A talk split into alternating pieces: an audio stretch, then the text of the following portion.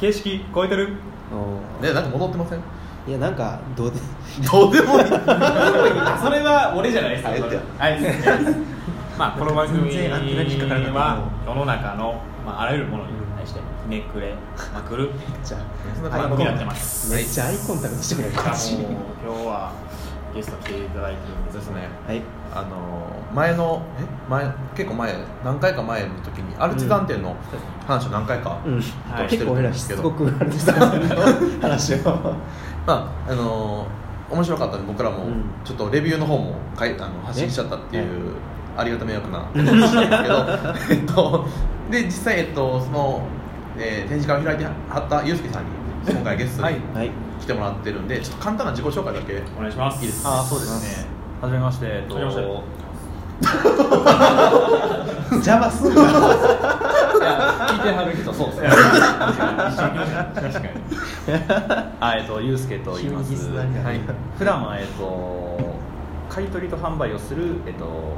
ブランドの古着屋でうん。店長として働いてます。お店の名前とか言ってもいいですか？あ大丈夫ですよ。ダラ DOLLA でダラという店で働いてまして、はい。そこで置いてる服が、まあ、一般的なこうモードなファッションこう着飾るファッションとまたちょっと違う本質的な服が多くて、うん。まあ、そういうものが好きでであの販売ではないお店じゃない場所でそれをこう何かこう見せられないかっていうので今回展示をしました、うん。はい、という経緯今言ってたこう 引っか飾る服じゃない服みたいなことがゆうすけさんの言うアルチザン店につながっていくっていう。ああそうですよねでなんか今回はちょっとまあ、えー僕らがアリツ団店のレビューとかでも話してたことでもあるんですけどなんかいろいろ質問をうん、うん、はい聞いていきたいなとお願いします 思います。なんかそうですね。えなんかじゃあ軽いとこからでいくと、うん。えっとなんかそもそもなんですけど今回ってその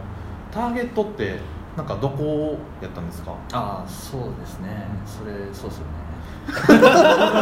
いやなんかごめんなさいなんかえなんかそん あいやいやいやあの大丈夫なんですけど、はい。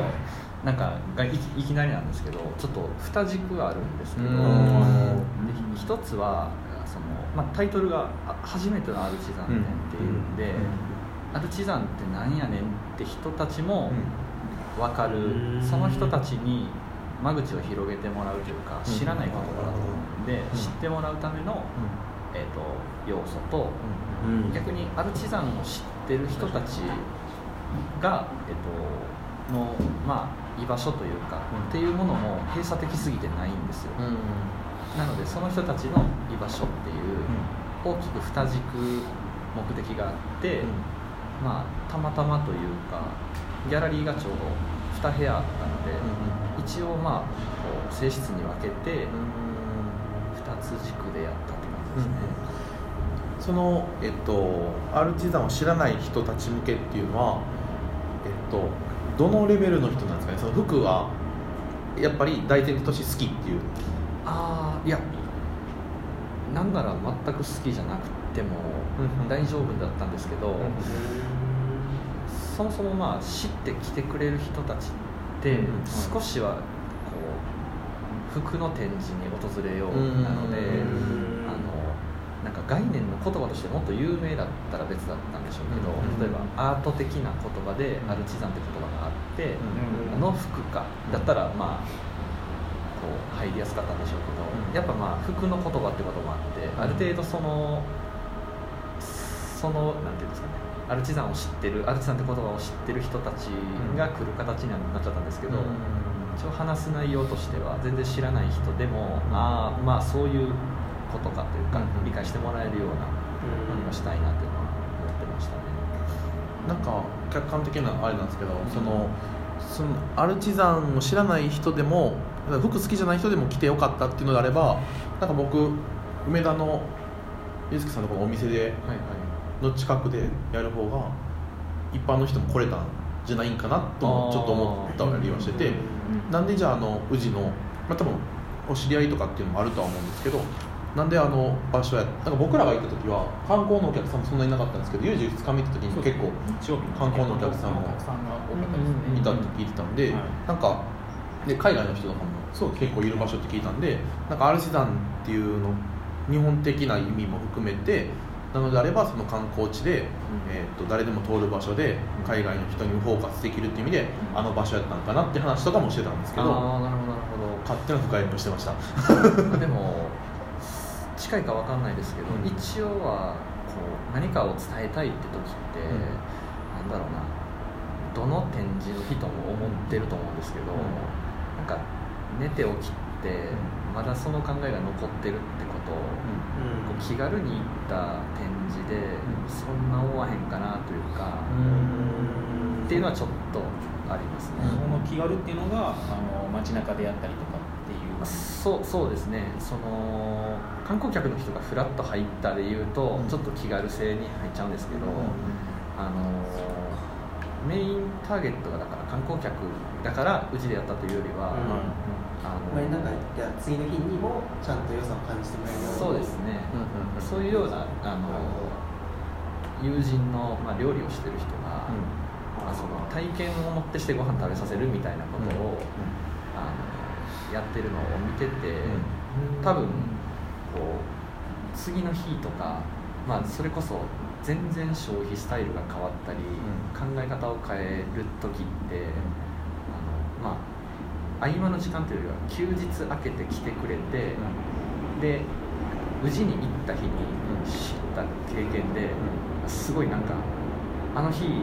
境にか分かんないんですけどでしようと思ったらなんか買い物と買い物の合間に寄った展示じゃ